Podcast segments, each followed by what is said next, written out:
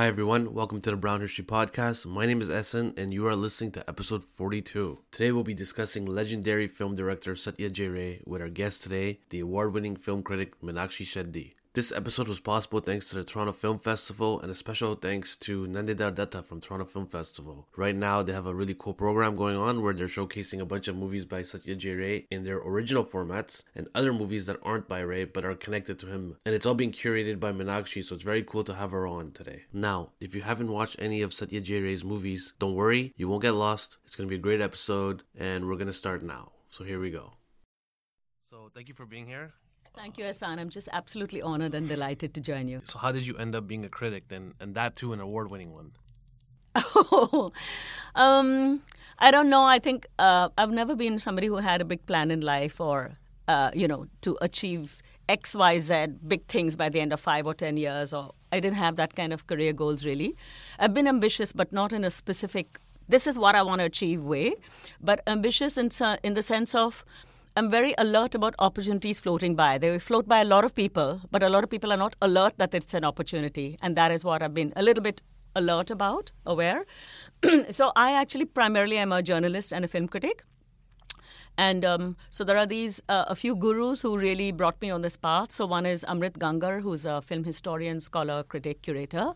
Uh, he used to run a something called Screen Unit, uh, when I was in college, and he showed us the greats of world cinema, and these were all lugging 35 mm prints in cans in those days. And um, um, so he would make these cyclostyle notes, and there was a lot of addabaji after the screenings in a little Irani joint, where endless cups of tea. And I think those were my richest film school because I never really studied film in a, like a, at a university or something. It's mainly from the love of cinema. I did a film appreciation course at the Film and Television Institute of India in Pune in, in India. But uh, the film criticism is just a, something I bumbled into, stumbled into. Primarily, I'm a journalist. Well, it worked out for you. Yeah. So it, it started off with my being in the Times of India and, and, seeing these lovely movies. So there's this Mumbai International Film Festival. And I'd see these fabulous movies. They were from Malayalam, in Marathi, in Tamil, in Assamese. And I said, hey, hey, hey, hey, hey, you know, the film critic of Times of India never, ever reviews these gorgeous films. It's only Bollywood or Hollywood. And I said, God, but that's so limiting. It struck me as very, very, very small. Um, I mean, a huge and massive industry, of course, you know, fantastic industry and something I respect tremendously. But there's all this other richness which is being royally ignored. And I think I felt the hurt more because I was in the biggest newspaper in India and I felt I have to I have to do something about it. So mm-hmm. I've always so I've never had a visiting card saying I'm a film critic, but it's just something I did like guilty pleasures on the side. But somehow, you know, it led me to this national award for best film critic, which then said, "Okay, this is it," you know, because that award told me that I had something in me which I had not known of myself. It was just a fun thing that you do on the side for yourself. Right. But somehow very quickly after that i got invited on the jury at the berlin film festival then on the jury at cannes film festival and jury at venice and that again changed my life because i went as a critic primarily on these juries but um, the festival directors when i met them they'd say oh you know we know this fantastic stuff from india but we never have access to it or we get mountains of trash and we don't know how to find these jewels so would you help us so that's how i started working really? with berlin as a programmer so wow. you know one thing led to another yeah. so i'm just immensely grateful for all of life's rich gifts. What can I say? And now you're in the in Toronto. Yeah. at the Toronto Film Festival. Yeah. So a lot of people think. I mean, I guess in this generation, a lot of people think that critics are someone who just gives a thumbs up or a thumbs down to a movie. But yeah. what really is a critic, and why are they so important to the film world, the film industry? Good question. Thank you for that. So I think um, so. There were these people who guided me, as I said. So Amrit Gangar was one, but another was Maithili Rao, who was a fantastic, is a fantastic film critic, and there was another person called whose name is Iqbal Masood. It was a pen name for uh, F.G. Jilani, Jilani Sabit column. These were all these were both critics who didn't actually hold my hand and teach me things, but by what they wrote and who they were, I learned so much. Uh, uh, so in mythology, in Indian mythology, there's a character called Ekalavya who got to be a fantastic archer by watching somebody and treating him as a guru, Dronacharya. But Dronacharya never actually taught him anything as such. But by single-minded devotion to this guru and observing him, he learned a lot.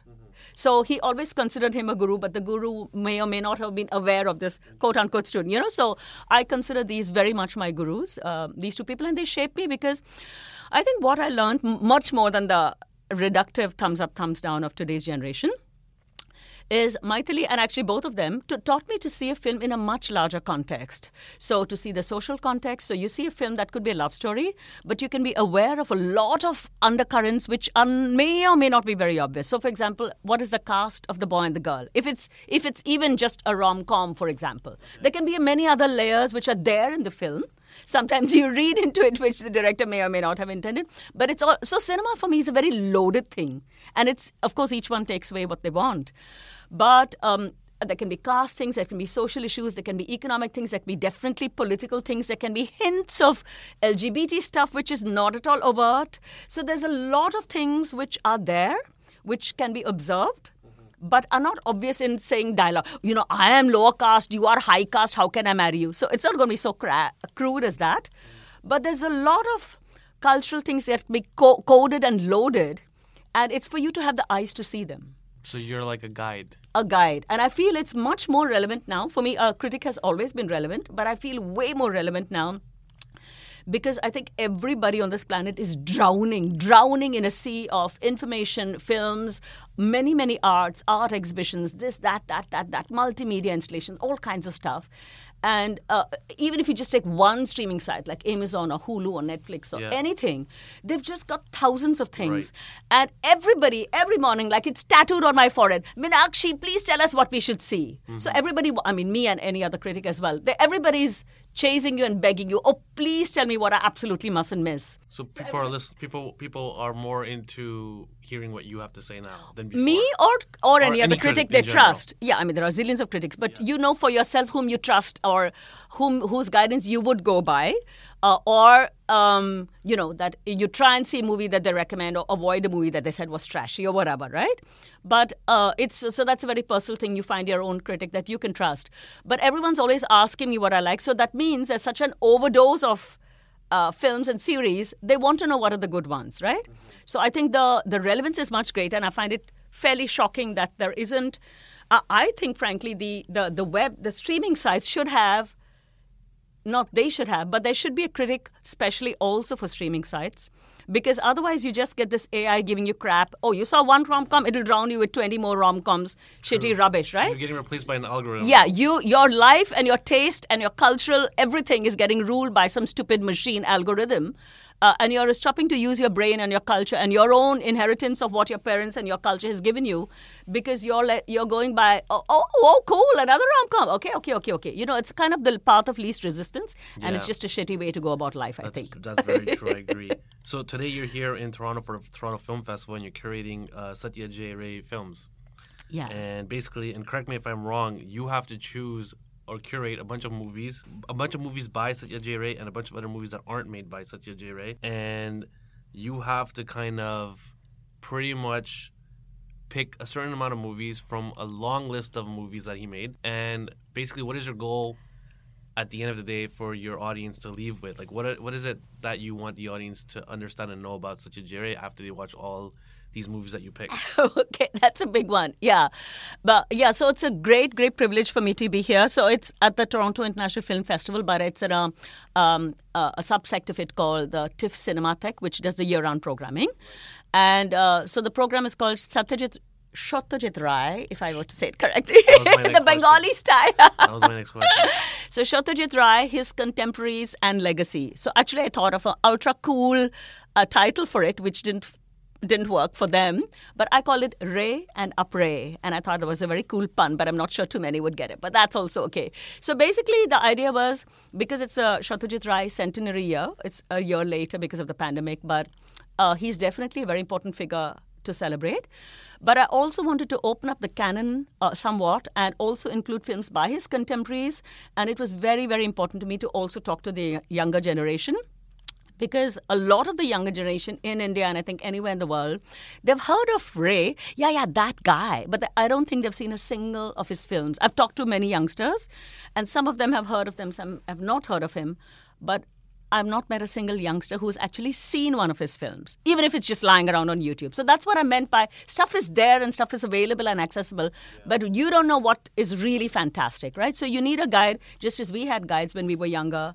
Uh, or continue to have to. Uh, mm, shape our tastes, right? But with him, it's kind of difficult because you just don't want to entertain your audience or the young generation there is so much in his movies that you want them to understand and, and to take away with and you know so how do you go about doing that with a certain only a certain amount of, i think you only picked five movies or four movies so how do you do that Oh, that was really a killer. I mean, my God, my list of Ray favorites are like about 37 because all of his films are so gorgeous. And uh, initially, I could curate only eight, and then somehow mm, mm, mm, mm it finally became 10, which was a big bonus. But uh, so we have four films by Satyajit Ray, four films by his contemporaries, and two by relatively younger dire- generation directors.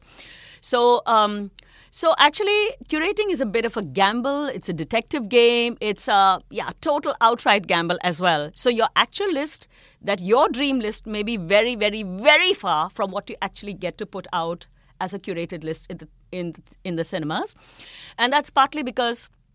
For example, we opened last night with Charulata, uh, which was uh, Ray's personal favorite as well, and it's a great, very beloved favorite of mine and of many of many Ray fans, uh, Rai fans, I should say. But um, we, I was particularly delighted to collaborate with TIFF, which actually honors 35mm prints.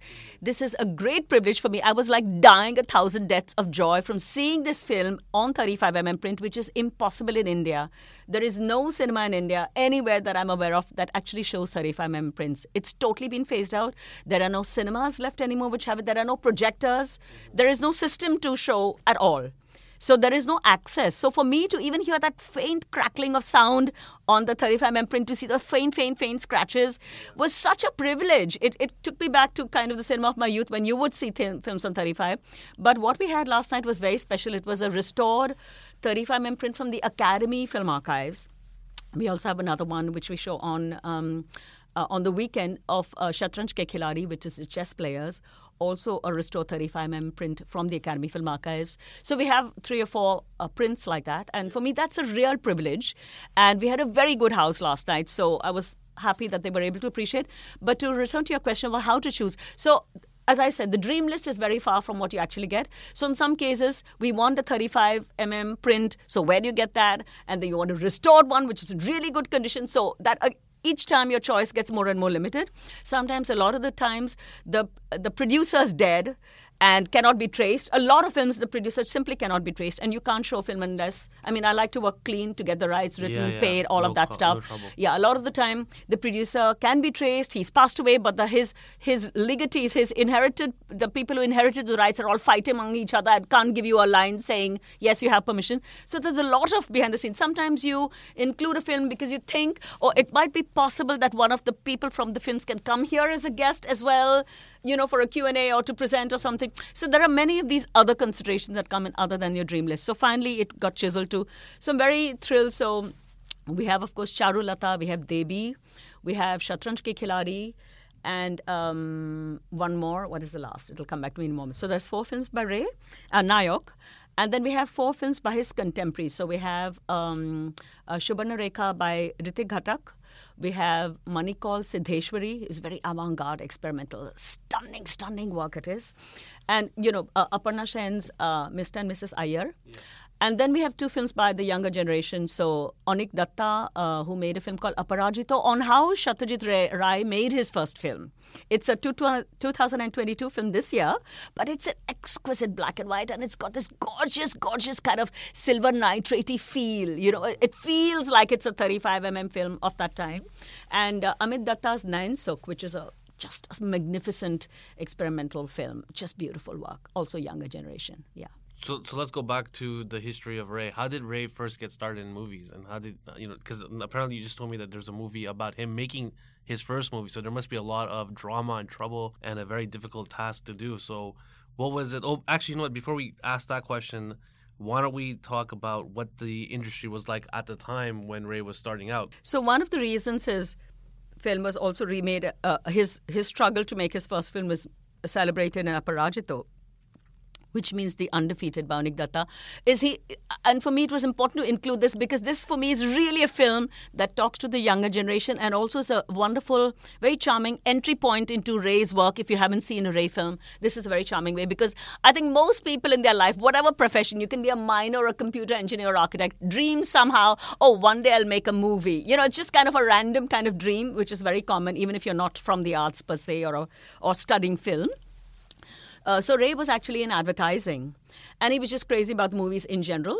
But he also came from a very specifically, a very culturally evolved family. So he be- belonged to the Brahmo sect, which is a sect of Hindus, which is very cosmopolitan and very uh, a, a, very uh, social reformist kind of sect.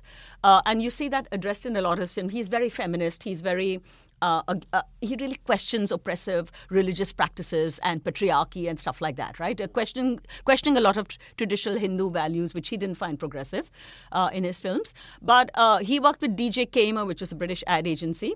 And at some point, they sent him to England for further training. It took like three months by ship. And when he went there, he made it a point every single day to see a movie which he'd never get to see back home. So at some point, he'd seen Bicycle Thieves by Vittorio De Sica, which is like this icon of uh, Italian neorealism. And that deeply influenced him. And he said, What, what, what, what, what? Is it possible to make movies like this? It's low budget. There's no song, there's no hero, heroine, there's no big stars. They're non actors who are at the heart of the film. The protagonists are non actors and made in very realistic setting in, in ordinary houses and streets and not in a studio. No fantastic lighting, nothing. He said, Is it possible? So it opened up his eyes to radically different possibilities of filmmaking, which didn't really exist in India at that point. So, in fact, that's why uh, Pather Panchali, The Song of the Little Road, his first film, which he made in 1955, it's considered, um, you know, uh, uh, he's considered a pioneer of the what is called the parallel cinema movement, which is the independent art house movement. And the reason it was very radical is that he was radically operating outside this very, very, very suffocating uh, Hindi cinema. It wasn't called Bollywood in those days but a very suffocating template. You got to have a hero heroine. You got to have romantic action, drama, adventure, six songs, and a happy ending. Right, the right. masala formula. The yeah, so that's format. yeah, exactly. So that's been around for like a century, and it was very suffocating. So the film also talks of his humiliations trying to find a producer and said, What? There's no hero heroine? Forget it. What? There's no romance? What nonsense? It's about, you know, a, bro- a little brother and sister growing up in genteel poverty in a little village in rural Bengal. Like, what nonsense? And then it's hilarious because, as the movie Aparajito says, uh, finally his wife, A, Ray, sold her wedding jewelry to in, raise the initial funds for him to make a filmmaker. Wow. So it, I love that it acknowledges his wife's role in his career as a filmmaker. But also later, she found a friend who went and met some minister uh, who was a relative of a relative who was in the PWD, so the Public Works Department, and finally managed to weasel funds meant for the Siliguri Highway to make a film because the title was Song of the Little Road. So he got highway funds to fund a film wow. to make his first film. So it's very charming. Yeah. Well, this was also in the 1950s when he made his first movie. And exactly. 1947 was a few years ago. Was independence. Yeah, independence, yes. partition. There yes. was the famine. Yes. Uh, a lot, a lot of the royal elites lost their powers, and I think most of them would fund the arts, and now right. that funding is gone. Yeah. So what was it like? In a political lens, from a political perspective, for Ray to make a movie at that time? Wonderful question. So you're absolutely right. So Ray, I think he was um, he was um, he was moved by a story by um, uh, uh, you know, a lot of his works were adapted from literature. Uh, so so was Pather Panchali and a lot of the yeah. Trilogy. So I think he he went by his instinct of something that he really loved, a story that he really believed in about this brother and sister growing up. So it's a very ordinary story about uh, the joys and sorrows of life and how uh, you can have extreme dignity and great joy even though you might be poor. Uh, so it celebrated that, whereas, you know, um, uh, politically it was put down as a film that was exporting poverty to the West, etc., etc. But I think it did the reverse. It actually showed how much you could, ha- how much dignity you could have, and how much joy you could have, even though you didn't have much money in a bank or didn't even know what a bank was. So I think it actually did the reverse. Uh, but um, he did address uh, you know, he and his contemporaries, you know, he made Ashani Sanket later, which won the Golden Bear, which was about the, the Great Bengal famine. So he did address a lot of these issues, but his contemporary, whom I've also included, uh, we, uh, we, haven't included his, but also Ritwik Ghatak, uh, whose Subarna Rekha we have, which is the golden thread or the golden line. Uh, a lot of his work, uh, he was himself very deeply affected by partition of East Bengal.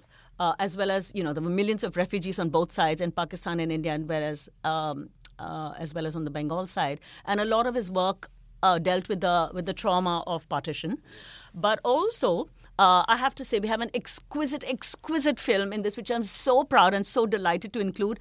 It's called Jago Hua Savera, Day Shall Dawn, by A.J. Kardar, who was then in West Pakistan, but made this film in East Pakistan, which later became Bangladesh. This was around 1959. Okay, get this. This was during the occupation years. He, but he shot it in East Pakistan, which later became Bangladesh in 1971 and it's this extraordinary. Uh, so it was shot. It was directed by AJ Kardar, and this extraordinary collaboration between West Pakistan, East Pakistan, and India. So like it's this extraordinarily historic film. Um, so it was made with. Um, uh, AJ Kardar from West Pakistan, Faiz Ahmad Faiz wrote the lyrics, if you please, and the songs. Wow. And then there was um, um, Khan Ataur Rahman, who was a big Bangladeshi star, and um, Zah- mm, Zahir Raihan, I hope I have the name correct, and uh, assistant director who later became, uh, you know, very accomplished filmmaker himself. Then there was from India, there were many talents. One was Tripti Mitra, who was an actress with IPTA, which was part of the, uh, the, the artistic wing of the Communist Party of India very accomplished actress. There was Timir Baran who made the music. There was Manik Bandyopadhyay on whose book it was based, Podda Nodir Maji, etc. And there were a whole British crew who were the techie guys. So there was a British cinematographer, a sound guy, editor from England. So it was wildly uh, all South Asian international collaboration, and it's an exquisite. Uh, for me, it's it directly draws from the aesthetics and the humanist values of Satyajit Ray, but also Italian Italian neorealism and our larger international forces. So for me, it's a kind of one of the many shining points of this package. When Ray released his first debut film, what was the reaction in, in India and what was the reaction in uh, in internationally? Right. So uh, it was. Thank you for this very interesting question. So I think initially the same reaction as a producer: What? There's no hero heroine. There's no song and dance. What is this nonsense? Are we going to waste two hours on it? Kind of stuff. But there was a kind of lag reaction. Uh, so it, I think the initial reaction wasn't bright. But what happened was this is extraordinary, and it again to come back to a point that you raised earlier, it highlighted the role of critics and curators in shaping a, a, a filmmaker's career and also audience's taste. Right. So actually, there was an extraordinary character called, I think if I get the name right, it's Edgar Kaufman from MoMA, the Museum of Modern Art in New York, which actually at the time in 1955 had a, a, a textile and ornamental arts of India exhibition for which uh, Kaufman had come to India. And he heard about this guy, Satyajit Ray, making some cool film. You know, there were vibes about it. He went and saw an early cut. It wasn't even finished, a work in progress. He was very impressed and immediately alerted his the, the main curators in New York and said, hey, this is cool stuff going on. And guess what? MoMA actually sent Satyajit Ray finishing funds to make the film, and they debuted the film in MoMA. And that totally got such a good vibe and a good response, and the critics wrote about it, and that alerted world attention. And the next year, it was shown at the Cannes Film Festival in 1956, where it won the Human Document Award, and then it went on to further fame and glory. But it was MoMA that discovered him, and it's so interesting for me that a curator had the vision for a textile show to say no if there's an interesting film we can you, you know it's not the brief of it's ray, ray wasn't making ex- was wasn't making textiles. But to have that vision that yes this is celebrating the arts of india we have textiles but we can also include a film and to have the vision and the generosity to send him finishing funds to a guy you've never heard of who wasn't a filmmaker yesterday right? I think this this kind of generosity in the arts just makes so many things. So it changed not only ray's entire life and career but it changed the course of Indian cinema, I would say internationally. What's ironic is that the greatest, one of the greatest filmmakers from India was first noticed by Americans. Yes, exactly. That's the ironic part of exactly. it. Exactly. So then after that, of course, he became what you Yeah, know. But once you know, he, it and- popular in India. Yeah, it's like Ghar Ki Murgi kind of. Yeah. But but uh, to be honest, so Ray was always an art house independent filmmaker so he never had mass appeal in that sense. His films were in bengali and So his producers saw on. uh, i mean but this would be i would imagine with independent cinemas most places in the world not only india and pakistan or anywhere right, right, it's right. never i mean he chose that consciously. He was uh, he never made masala films. That was not his his style at all. But there is a particular for me an economics at work in bengal specifically in calcutta specifically where independent art house films can become commercially viable because they have that audience that is so culturally evolved that makes it possible to kind of recover money even over a period of time, if not immediately. So that's how he was able to sustain such a prolific career of 37 films and being, you know, director, writer, music composer, editor, font illustrator, editor of children's books, and have this whole career. And I believe a lot of his uh, you know, uh, some of the money that sustained him and his family actually came from his uh, from his writing. He was a very prolific uh, writer as well, and his short stories are very famous. So a lot of what sustained him as an artist came from his books as well as films. Um, one of the movies that you chose was Chara. I don't know. I'm probably pronouncing this wrong. Charulata. Yes. It's believed to be his favorite film, and it's one of the movies you picked to show. Why was this his favorite movie, and why did you choose this to be shown? And also, I think after he made this movie, he went on to make. Uh, he went on. His career went in a different direction, where he started making fantasy movies and, and sci-fi movies. So what why does this movie have so much impact? Um, so to him, uh, the film was his personal favorite. I think he saw it as a film in which he made the least mistakes, according to himself, uh, by his own view. Because every every artist wants to, you know, refine this, edit that, this music better, etc., etc., endlessly, right? So he thought this was relatively as perfect as one could get in his own personal opinion. But to me, it's also very, very, very modern film, very feminist, and totally a film of today even though it was made like maybe about 60 years or much more. But um, uh, so I think he, so it, to me, it's very feminist and humanist because he's addressing a married woman's literary so artistic and romantic desires. She's married but you know having a kind of a crush on someone yeah. else. So there is this married couple where the husband is a very busy newspaper editor and he has no time for his wife. And he wants his wife to uh, go out into the world and you know be uh, and she's also very well read he's a nice guy He's, he's a, nice a lovely husband. guy. He's a very lovely guy. Husband. Not at all. Very supportive. Very supportive. Guy. He want. He's aware that he's not giving his wife enough time, so he invites his cousin to, who uh, uh, kind of has a literary bent of mind, and he knows his wife is also li- likes to to read stuff. She she reads voraciously. Yeah. To hang out with her and encourage her. He briefs his cousin to encourage his wife to write because he wants her to be more accomplished yeah. and she, he knows she has it in her. So he actually invites his cousin over, but she falls in love with the, the yeah. cousin, Amal, right, who's played by this insanely gorgeous actor, uh, Soumitra Chatterjee, whom I have an eternal crush on. But um, yeah, I think half of half the women in, in South Asia have a crush on him, and maybe elsewhere in the world. But um, uh, what is interesting is how Ray. Um, so there is this exquisite, exquisite scene which to me tells me so much. So um, Mitra, this legendary cinematographer, is famous for what is called establishing 10 minutes of the scene, of the film which show you how lonely she is and walking around with opera glasses in her own house etc which is of course justly famous. There is a swing scene where she's you, you see this incipient romance between her and amal in the garden and she's on the swing uh, which is again very tenderly in a song uh, uh, suggesting that this romance is happening uh, and yet ending in a very poignant way. But what I really like, and which is to be an explosively emotional scene without actually overdoing it, is what I call the pan scene. Pan, of course, is a is a leaf which is a digestive kind of thing which Indians and South Asians love to eat. But um, and, and, you know, just for time pass, not necessarily after dinner, but you know, just generally, just a chewy like a our snack. classy equivalent. No, no, classy equivalent of chewing gum. I would say it's not even a snack. It's oh, just yeah? it's just a munchification. Oh, yeah.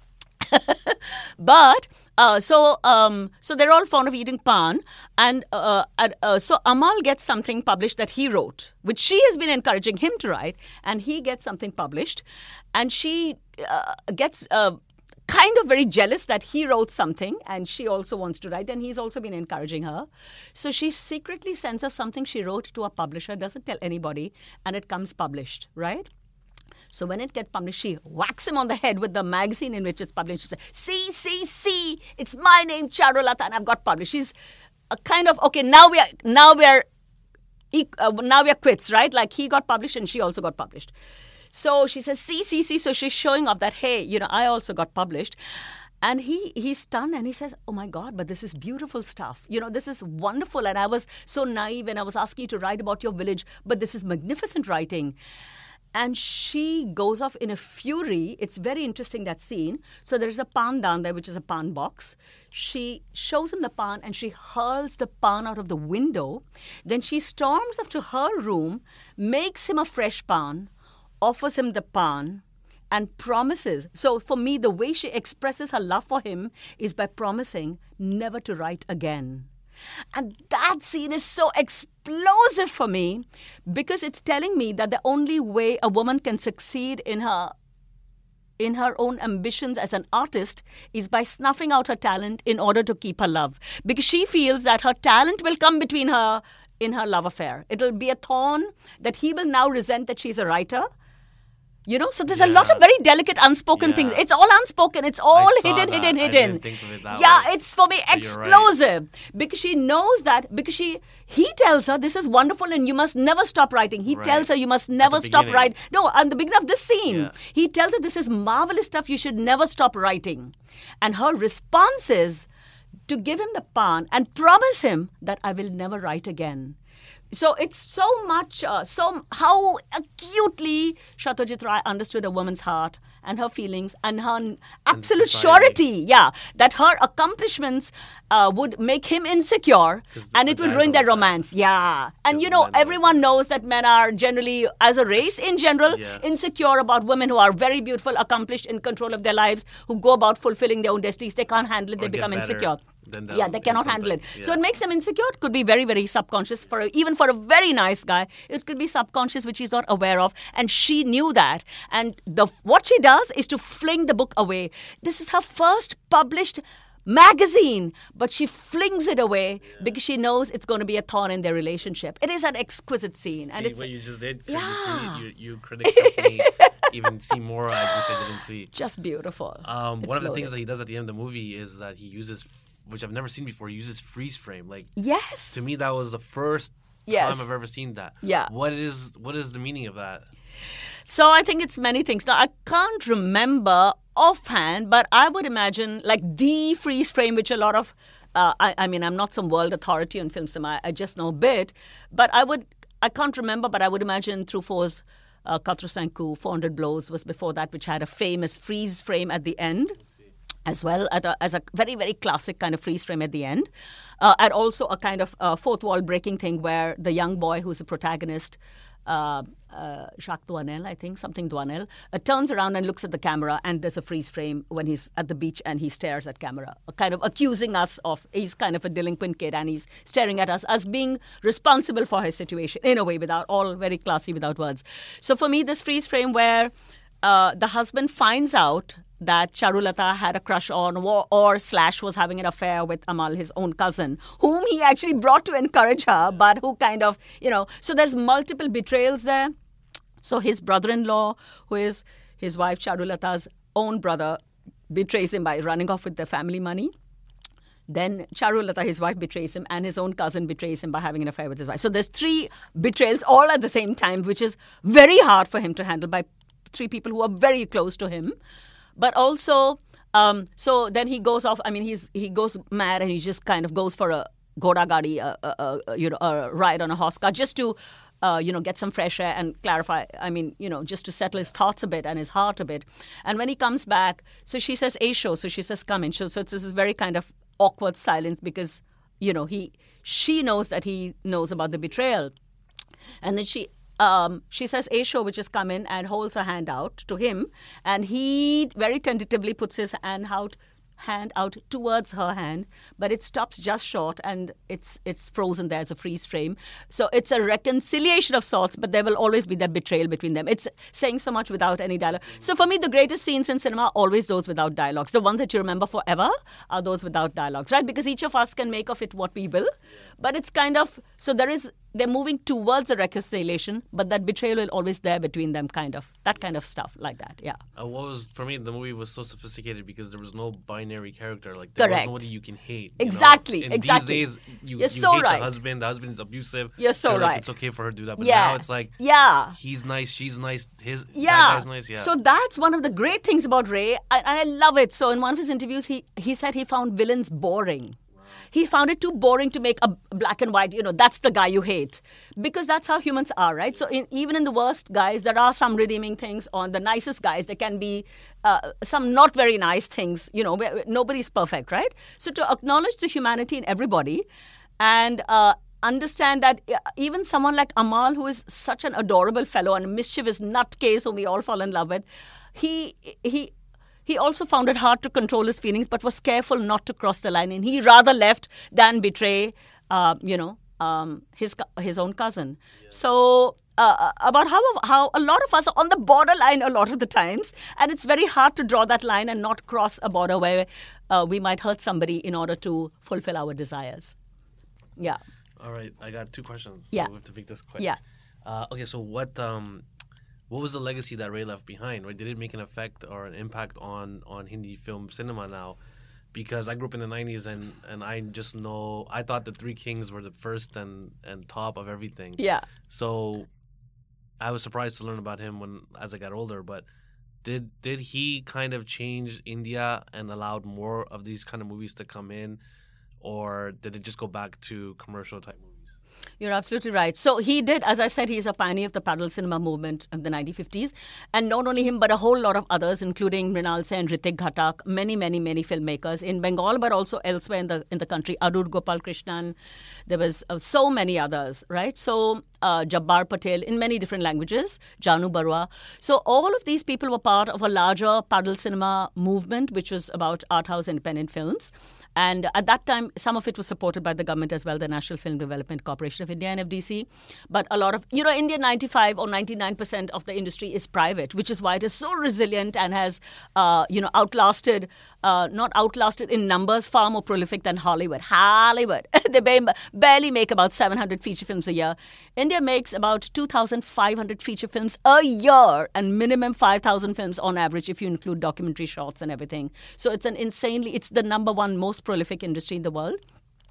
So um, I think Ray's contribution, but also of all of his contemporaries, the parallel cinema movement, also including, for example, Shyam Benegal, Govind Nihalani, many others like that, they open up the gates to another kind of cinema, which can be realistic, which can have non-actors, which can be in rural settings or in poverty, but can be extremely artistic and and just give you a lot of food for thought other than beauty and you know be- truth and beauty i would say as against the masala uh, you know happy happy romance and you know very predictable formula that is also in so insanely successful of the masala template of bollywood but um, i think that legacy continues because we don't have that clear cut distinction which was oh that is masala and this is art house and there's been a lot more middle ground in between what i call mindie cinema which is mainstream plus indie so mainstream cinema has also become a little more realistic. So you have films like Kapoor and Sons, which has big stars like Alia Bhatt and you know Siddharth, etc. But also you know full on chart busting, floor burning numbers but also realistic things about LGBT issues, about uh, you know your parents being uh, having extramarital affairs. So very realistic issues as well,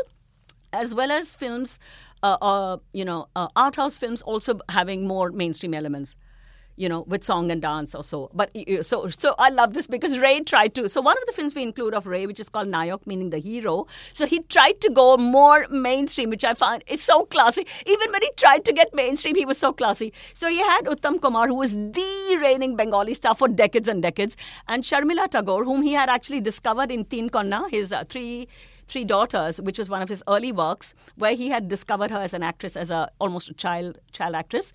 But by then, she had already gone to Bollywood and become a big Bollywood star with Kashmir Ki Kali and Anupama and a whole lot of other films.